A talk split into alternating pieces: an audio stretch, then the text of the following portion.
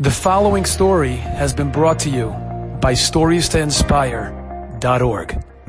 I go to Eretz Yisrael a few times a year, and I bring groups of students who are not religious, and I try to teach them about Judaism. And it's called Kiruv, and it's my passion. I love introducing people to their heavenly Father, to their Tati and Shamayim, and that's what I like to do. And we go on different tours, and I teach them Torah in the morning it's a wonderful, wonderful trip. Lots of singing and dancing. One of the trips that I took, we went on a tour to the cave of Bar Kokhba. Now, Bar Kokhba is somebody who lived after the Beis Hamikdash was destroyed, and he was a general, and he tried to fight against the Romans, and for a while he was very successful. He was very, very powerful. In the end, he turned out not to be as good as everyone thought, not to be such a good person, and he ended up getting killed, and the Romans murdered many, many hundreds of thousands of Jewish people. And the story is a sad story. One of the great cities in Eretz Yisrael called Beitar was destroyed, and so many people were killed that blood was literally flowing in the streets. And it's a very sad ending to look like a very promising war that Bar Kokhba was raging. Now, Bar Kokhba had this amazing, strong army. In order to get into Bar Kokhba's army, you have to be able to ride on a horse and in one motion with your arm, grab a tree and pull up a tree, a young tree, while riding on a horse. So your person's galloping and they take their hand and they grab that tree. They uproot the tree from the ground. And then Bar Kokhba says, wow, you're good enough we're going to take you for our army. So it's an army full of strong people. Now, they can be very strong. The Romans, they're very strong also. They have even better equipment and lots of swords and lots of people and lots of soldiers. So how do you fight the Romans? The only way to do it is to do it through something called guerrilla warfare. Now, that has nothing to do with monkeys, nothing to do with gorillas. It has to do with the kind of fighting where a person pops out from a tree or from a rock or from a cave. They shoot very quickly. The enemy doesn't know where the arrows are coming from. And then very quickly they run back behind that rock or into that cave. And through that, they're able to win by slowly but surely killing off the enemy soldiers, the Romans, and scaring them also because they never knew which rock or which cave the soldier's going to pop out of. That's called guerrilla warfare. And Bar Kokhba used guerrilla warfare to fight the Romans very successfully in the beginning. So he had a network of caves that were in mountains. And the caves were not big caves that you could walk right through, because then they'd be really easy to find. Some of these caves, the opening of the cave was so small that an adult would have to just crawl on their hands and knees. And sometimes they'd have to crawl very deep into the mountain in the darkness, in the blackness. Then only then in the heart of the mountain, in the middle of the mountain, then they'd be able to stand up and stretch and they'd be able to plan their next attack against the Romans. And so this is what happened to the, the soldiers, the Bar soldiers. They created these caves and they would pop out of these caves. I took this group of students and we wanted to go on a tour through the Bar Kokhba caves. Now, I had done this before and I knew one thing. You know what I knew? That I am not going to go into these caves. You know why? Because they're very, very narrow and they're very dark. And I have something called claustrophobia, which means that little dark, tight spaces they make me very nervous. They make me very anxious. And I can't go in very tight spaces. It's too much, too much for me, called claustrophobia. So got to the Bar Kokhba caves and the caves were so small and dark and narrow that the whole group would have to crawl through the caves one after the next. And you can imagine if you, let's say person number 15 and there's 30 people. So you've got 14 people in front of you, 15 people behind you and it's very dark and it's very black and you're crawling and if you want to like stand, you can't stand, you can't even sit. And the person in front of you could be as kicking up dirt and dust into your face. And if you want to turn around, you can't easily turn around. So it's really scary. So I decided, oh, I'm not going to go into the Bar Kokhba caves, but my students, they'll have fun. I know they will. And then I'll, I'll meet them on the other side of the mountain. So I did this a few times, a few different years. And then one year I told the students, okay, everyone go crawl into the caves. And then when you come out, I'll be waiting for you at the other side. And they looked at me and they said, Rabbi, you're not going to come into the caves? And I said, no, I would, but I have claustrophobia. It's very hard for me to go into very tight spaces, especially when they're very, they're very dark and there's a lot of people there. I don't think I could do that. They said to me, Rabbi, we have a question for you. You want us to learn about Torah? I said, sure, I do. Do you want us to start doing things like to change our lives? I said, well, if you want to, it would certainly be a wonderful thing if you kept Shabbos and put on tefillin and ate kosher. So they said, well, Rabbi, you want us to overcome the way we were brought up because we were brought up not eating kosher and not keeping Shabbos.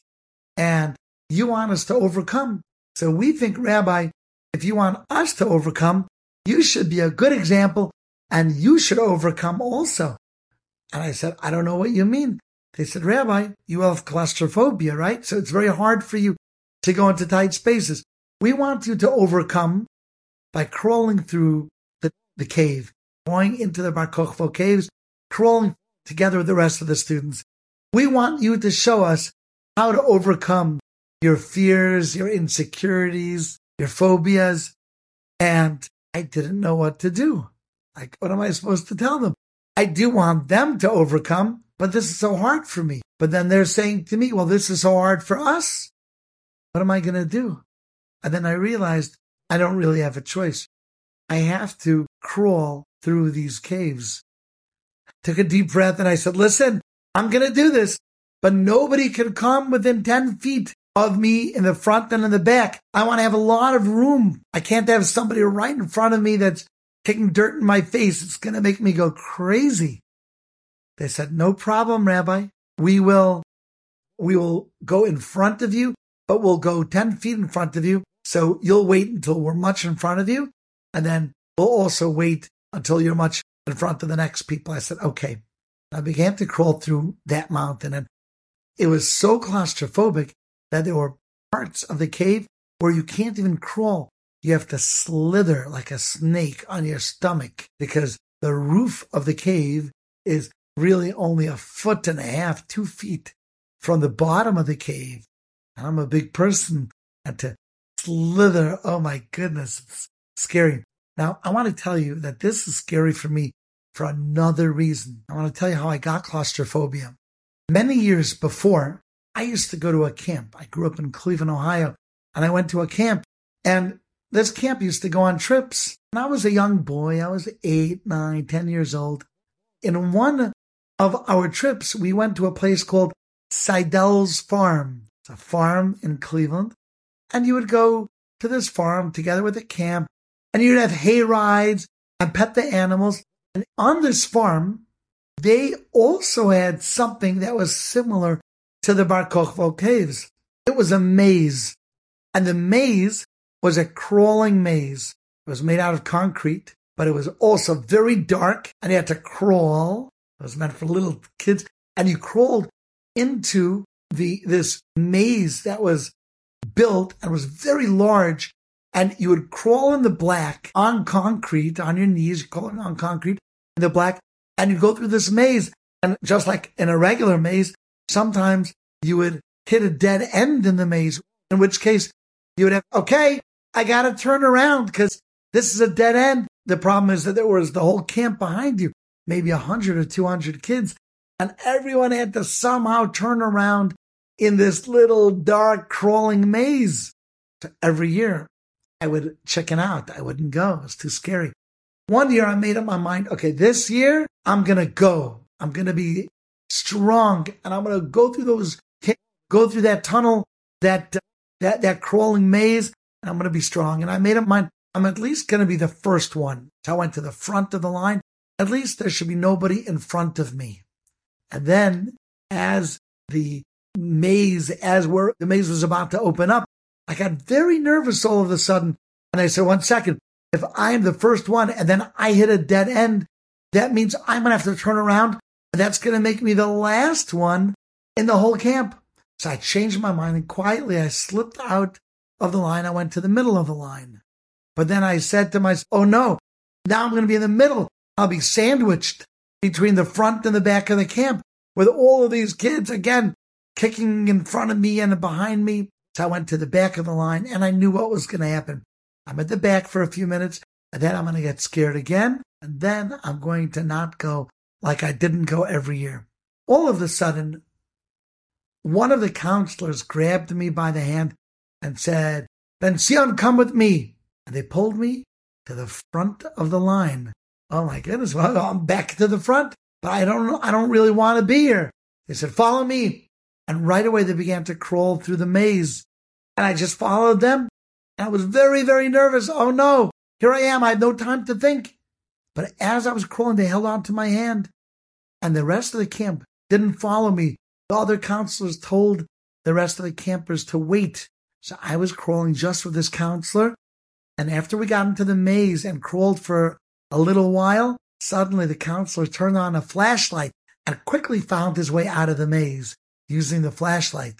And after crawling through the maze, on the other side of the maze, there was a car and the trunk of the car was open. And he said, Benzion, jump into the trunk of the car.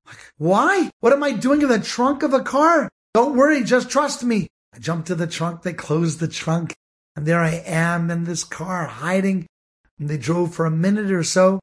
And suddenly we ended up in a barn. And they said, Benzion, Hide yourself in the hay. I said, From who? Just listen to us, hide. So there, there I was, my 10 year old self hiding in the hay. I didn't know what I was doing. And I'm waiting and waiting 10 minutes, 20 minutes. It seemed to me like about an hour. And after the hour, the car came back and they popped open the trunk and they said, get back in the trunk. Okay. Why? What? Where? I jumped in the trunk. They drove for a minute and then they said, they screamed to me from the car. They said, listen, we're about to pop open the trunk. When the trunk opens, jump out of the trunk and scream, color war. Okay. And I jumped out of the, out of the trunk when the trunk opened up and I screamed, color war. And I saw the whole camp was there and they were saying Tehillim and they were davening for me because you see, the counselors in the camp had told everyone, Benzion is stuck in the in the maze. Maybe he's stuck. Maybe he died. And in the color war, sometimes you have to scare everyone. That's how color war works. And I was the color war. So everyone was davening and crying, please save Benzion. And then I pop out of the trunk, color war. So I broke out color war. And that's a little story that happened in my life. But one of the things it did was it made me extra, extra scared to crawl in these mazes. Well, I did crawl through the Bar caves. And my heart was pounding a hundred miles an hour. So, so scared. Crawled for a long time, even slithered. Got to the middle of the mountain where I could stand up. And even though I could stand, I was frightened. My heart was beating so, so quickly. And then one of the students turned to me and said, Rabbi, sing a song for us. Teach us a song. Now, I wasn't really in the mood of singing a song. I was so scared. I was terrified. I was still very claustrophobic, but I sang anyways because I knew this was the moment to inspire them in the middle of a cave, in the middle of the darkness. We sing Tov lehodos Lashem lehagid ba'boker chazdech. It's an amazing, amazing song to say a boker chazdecha how kind you are in the day when it's light. Demunascha. And Hashem, you are trustworthy. Balelos when it's dark, when it's night. It's a beautiful, important lesson to sing in the darkness and the blackness of the scary cave. Well, we crawled out of the cave afterwards. My heart is still pounding, still very difficult for me. I breathed the fresh air of the outside, felt my limbs stretch, and I was able to stand up all the way, and the brightness of the sunlight was such a welcome sight to my eyes. And I had proven to the students that even when things are difficult, when they're hard, we have the ability to change. The end of the story is that one of those students, for some reason, after I told, went on the trip with them, and after I, I went through the cave, when we came back to America, unfortunately, they stopped answering my call. They stopped engaging in Judaism. I felt bad. We were so friendly on the trip. Somehow they got scared. They were frightened. Hard, hard to change. It's hard to overcome. And then a little while later, I went to a coffee shop. And I was standing in line waiting to order. And all of a sudden I realized that right behind me is this student. And I said to the student, you know, we have to speak, right? They said, yeah, I know. We sat down at a table in the coffee shop. And right away I'm thinking, what am I going to tell him? Am I going to say, why didn't you answer my calls? I took you to Israel. I gave you such a nice time. What am I going to tell this person? How can I move them to think about Yiddishkeit? What am I supposed to do? And then I realized, I looked at them and I said, Lehagid baboiker kazdech vemunascha baleilos vemunascha baleilos tov tov lehados Hashem, I know it's hard. Have to trust Hashem even when it's dark. And they looked at me and they understood. They nodded. Yeah, got to overcome. My friends, I want to tell you, it's Tisha. And we think, what's going to change between this Tisha and next Tisha? Sinas Chinam. My friends are my friends. People who aren't my friends aren't my friends. I try to be careful, Lashon Hara, except, except when I don't. I try to show love, except when I'm not feeling it to overcome and to be nice to people when I'm not in the mood to be friendly, to judge people favorably, to not speak badly about them. That's hard. But really, we have to overcome even when things are tight and they seem dark. We know that Hashem is going to help us overcome our midos, doing the right mitzvahs. That zchut and that merit, Hashem is going to allow us to bring Mashiach because we've become much nicer to each other much kinder, much more thoughtful. And every little kindness that you do for every single person that you know, Hashem takes it and stores it away. And it's a chus for you, and it's a chus for all of Klal Yisrael. Enjoyed this story? Come again. Bring a friend. Stories to inspire.org.